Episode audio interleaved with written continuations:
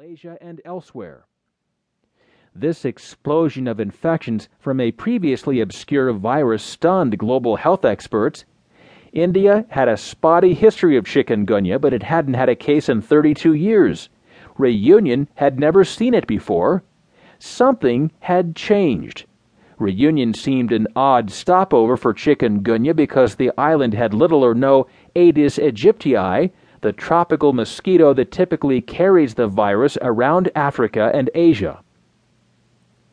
Researchers soon figured out that the African chicken chikungunya that hit Reunion had mutated to thrive inside a new carrier, the Asian tiger mosquito.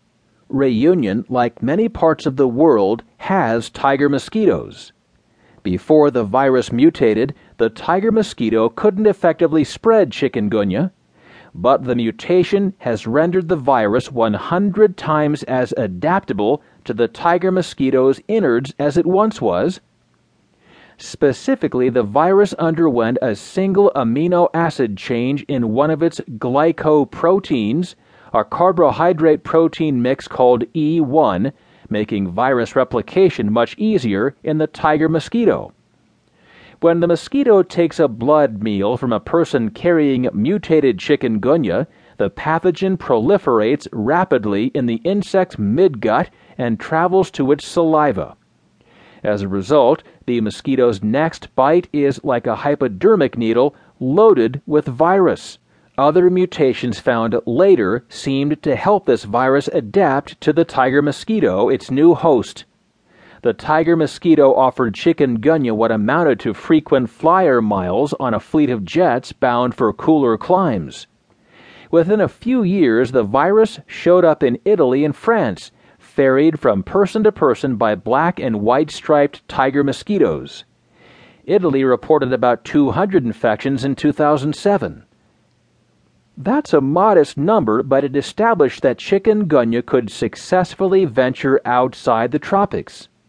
That was a game changer, says Scott Weaver, a virologist at the University of Texas Medical Branch in Galveston. A second surprise came in 2013 when chikungunya showed up on the sun splashed Caribbean island of St. Martin.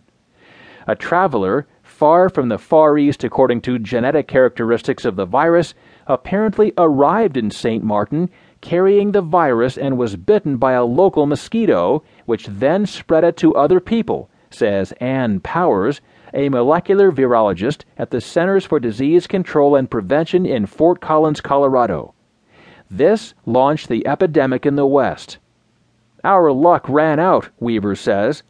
In the ensuing year and a half, chikungunya established a foothold in the Americas that it may never relinquish. Florida had 11 cases in 2014 transmitted by local mosquitoes. The warm Gulf Coast may be at risk since the tropical A. aegypti, which appears to be driving the epidemic, can live there, says Higgs. The good news for now is that the chikungunya strain that hit the Caribbean and Florida isn't carried by the much despised tiger mosquito, he adds. That's probably why the Caribbean infections haven't penetrated North America beyond Florida. If chikungunya were to catch on in Europe or in the eastern United States, it would arrive in a sick traveler but would need to be a strain already adapted to the tiger mosquito. Meanwhile, A. aegypti is spreading the Asian strain of chikungunya in Latin America and the Caribbean, with tens of thousands of cases confirmed and more than a million suspected. The epidemic has stretched to Brazil, which has reported hundreds of cases of person to mosquito to person spread. Much of Brazil is home to both the tiger mosquito and aegypti, and scientists are trying to determine which insect is spreading the virus there. Brazil has a second two headed problem. It has cases of the Asian strain of chikungunya that swept the Caribbean, as well as the African strain of chikungunya that spilled into the Indian Ocean and learned to ride the tiger mosquito. Researchers don't know yet if the African strain has mutated in Brazil as it did in Reunion and parts east. If the virus in Brazil morphs, the West could face a worst case scenario because Panama, Mexico, and many other countries also harbor both mosquitoes. The risk